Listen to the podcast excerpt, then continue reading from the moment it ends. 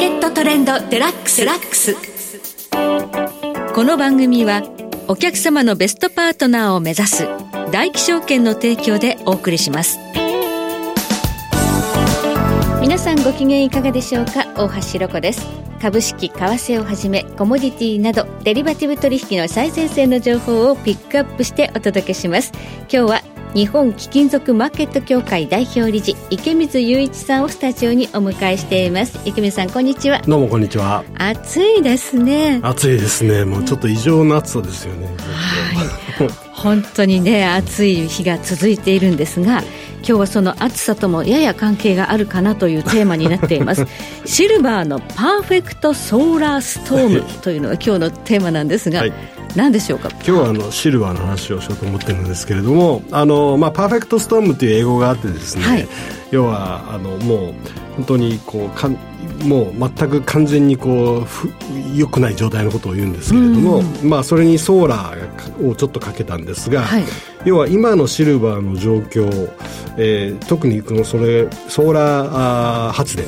はい、えー、太陽光発電のか、えー、影響がですね、はいえー、出てこなければいけないんですが今まで出てこな来てなかったのでそれをちょっとかけたんですけどね、はい、あの要はシルバーが今ちょっと安すぎるよねっていう話をですね今日はしたいと思います、はい、かなり割安に放置された状態にあるシルバー銀ですね銀、はい、まあ、足元でちょっと上がってきましたけれどもそうですね。あの実はこう同じ糸の番組をあの、まあ、YouTube とかでやったんですよね、はい、でその時にはまだシルバー23ドルぐらいだったんですが、うん、今それが急騰しましてですね、はい、25ドル手前まで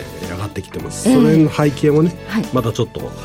番組で説明したいなと思いますね。はいということで割安なシルバーがやや動き出したということでここからどうなるのか今日じっくりと伺っていきたいと思います。今日もどうぞよろしくお願いいたします。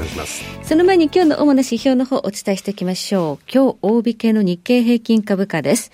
え今日は102円63銭高32,493円89銭で取引を終了しました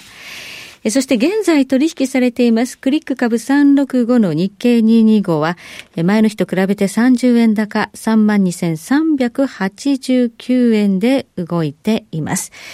そして、ゴールドの ETF 前日比38円高25,220円。原油 ETF は4円高の2529円となっています。え為替もお伝えしておきましょう。えクリック365のドル円相場、現在、え138円26銭から29銭で動いています。ではこの後、池水さんに詳しく伺ってまいります。さて、ここで京都での無料投資セミナーのお知らせです。7月29日土曜日午後2時から SBL 京都烏丸会議室で大気証券 AI ゴールド証券共催 FX セミナー in 京都を開催します。インフレが進む世界経済。これからの投資戦略を福眼経済塾塾頭でエコノミスト、為替ストラテジストのエミン・ユルマズさんに解説していただきます。参加は無料、定員は30名で応募多数の場合抽選となります。お申し込みは大気証券、電話番号075-241-7711大気証券075-241-7711番までお願いします。大気証券のホームページからもお申し込み可能です。なお、このセミナーでは、共済各社の取扱商品の勧誘を行う場合があります。以上、7月29日京都セミナーのお知らせでした。マーケットトレンドデラックス。さて今日は日本貴金属マーケット協会代表理事池水雄一さんに伺ってまいります。シルバーのパーフェクトソーラーストームということなんですが、シルバー割安というお話ですね。はい、どのぐらい割安なんでしょう？あの、まあ、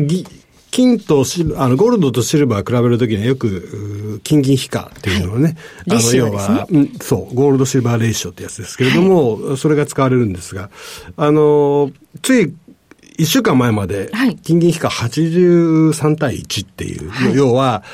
シルバーがゴールドの83分の1の価値しかなかったんですね。で、今ちょっと、おこの1週間でだいぶ改善されて、今79対1ぐらいまで戻してるんですけれども。金よりシルバーの方が上昇が大きかったってことですね。そういうことですね。あの、まあ、多分これ聞いてる人はご存知の通り、さえー、先週の CPI が3%で市場予想よりもだいぶ良かったということでですね。下がってたってことですね。はい、あの、それによって、えー、ゴールドにも買い戻しが入って、うん、で、一緒に動いているシルバーも一緒に動いたけれども、シルバーの上げの方が、えー、比率でいうとだいぶ大きかったということですよね。はい。この79対1っていうこのレベルはどうな昔から比べると？まあ、まだまだやっぱり割安なんですよ。要は、あ過去50年の平均っていうのは大体55から60対1ぐらいだし、はい、もっと昔のことを言うと、はい、えー、16対1とかね、シルバーの価値はもっともっと高かったんですね、昔は。はい、とそれが随分と今は割安になってるということなんですね。はいそれが是正されていく可能性があるということなんでしょう、今日のタイトルは。はい、なぜでしょうか？あの、今、シルバーを動かしているのは、全くゴールドと同じ要因で動いてるんですね。うん、要は、金融要因で、はい、えー、シルバーはゴールドに倣って一緒に動いていると。ところが、あの、シルバーとゴールドのその需要の構造は随分違っててですね、はいえー、ゴールドは要は9割以上がですね、あの、そのまま保有する需要、宝飾品であったり、あと投資用の地金とかコイン、プラス中央銀行の買いだとか、はい、そういうそのままの投資、本当にもう投資用のメタルなんですけれども、はい、シルバーって実はその半分、需要の半分はですね、産業用の需要なんですね。ですから、ここでだいぶ大きく違うわけです。ところがゴールドと同じで動くっていうのはやっぱりおかしい。その需要の部分を全く今無視してることですね。はい、この産業用需要っていうのはこれから伸びるんですか？はい。あの、今あ、シルバーの、昔はね、シルバーの産業用需要の一番大きかったのはフィルム。はい。あの、銀塩フィルムっていう言葉があるように、銀が、そのフィルム、その観光性、あの、光に対する、あの、鋭敏な性質を使って、フィルムに使われてたんですけれども、はい、ところが、まあ、ご存知の通り、デジカメが出て、もうデジカメも終わって、今度は、スマホでスマホでみんな写真撮るようになってですね、はい、フィルムに使われる銀の需要ってやっぱ随分減ってしまったわけです。うん、で、これでもうシルバーおしまいかななんていう話もあったぐらいなんですけれども、はい、今逆にね、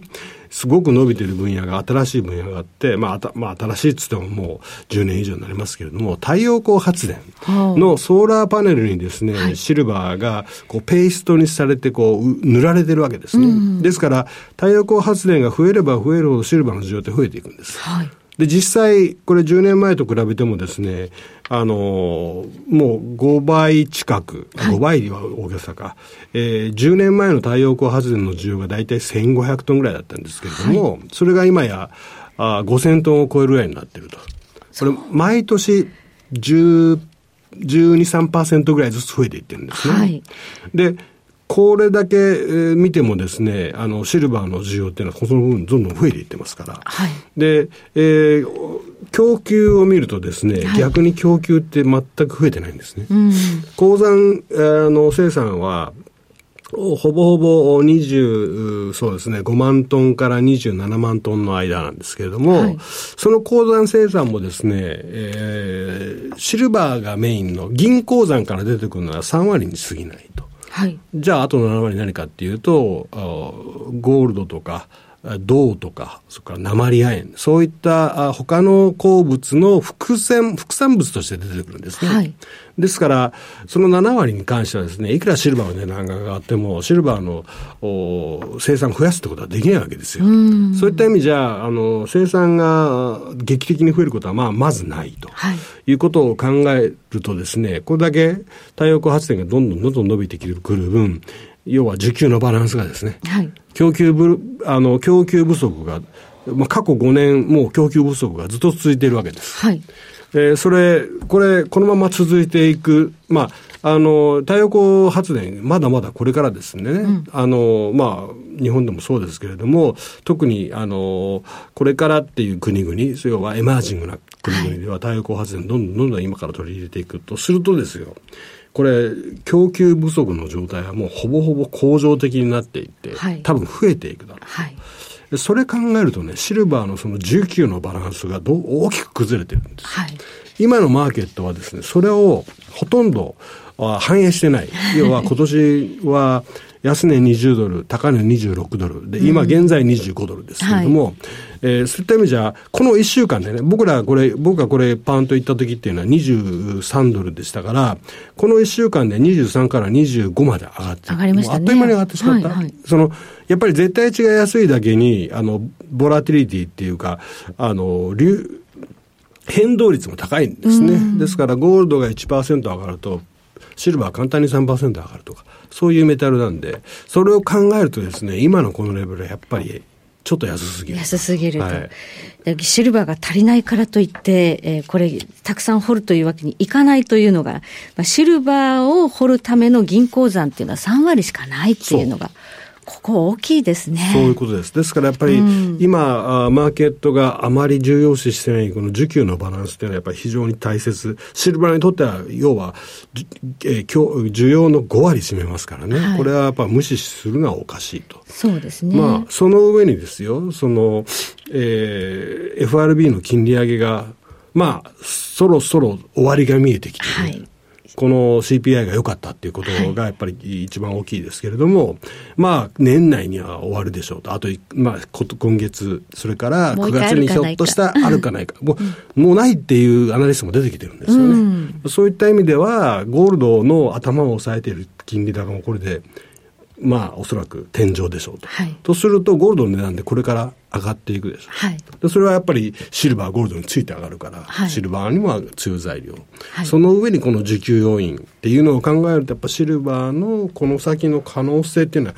非常に大きいと思っていいと思うんですよね。はい。これ、去年あまりにも急ピッチでアメリカが利上げをするものだから、この金利上昇というところに、まあ市場があまりに反応、反、はいえー、反応しすぎたということで、需給を無視しているというこういうところにあったんですかね。うん、ありますね。で、はい、あともう一つはやっぱり中国ですよ、注目は。あの、一つ不安要素があるとすれば、やっぱりこの今回、えっと、あまり良くなかった GDP。そうですね、昨日、うん、これは、あの、大きなマイナス要因になり得るんですけれども、うん、ただ、あんまりそれがプラチナとかシルバーとかの産業用メタルに昨日はあんまり影響を及ぼさなかったんですね。下がってもおかしくないなと思ったんですが、ほぼほぼ下がらなかったっていうのはちょっと注目点かなと思います。はい。これ、中国が悪いということをすでにもう織り込んでしまってるのかもしれないですね、うん、すね。貴金属は。そうすると、あとは金利の重しがまあ取れて動き出したときに、うん、あとは本当にこれ、需給が、供給不足が続いているんだ、はい、ここに着目したら、かなり大きなだと思います。長期的には非常にこれ強気な材料だと思いますから、はい、とにかく物が足りないんだから、はい、ということですよね。ということですね。はい、えー、今日はシルバーのパーフェクトストームと。はい、パーフェクトソーラーストームということでお話を伺いました。はい、どうもありがとうございました。え今日は日本貴金属マーケット協会代表理事池水雄一さんにお話を伺いました。さて来週です。来週は住友商事グローバルリサーチチーフエコノミスト本間隆之さんをゲストにお迎えしてお話を伺ってまいります。どうぞお楽しみに。ここまでのお相手は大橋ろ子でした。それでは全国の皆さんごきげんよう。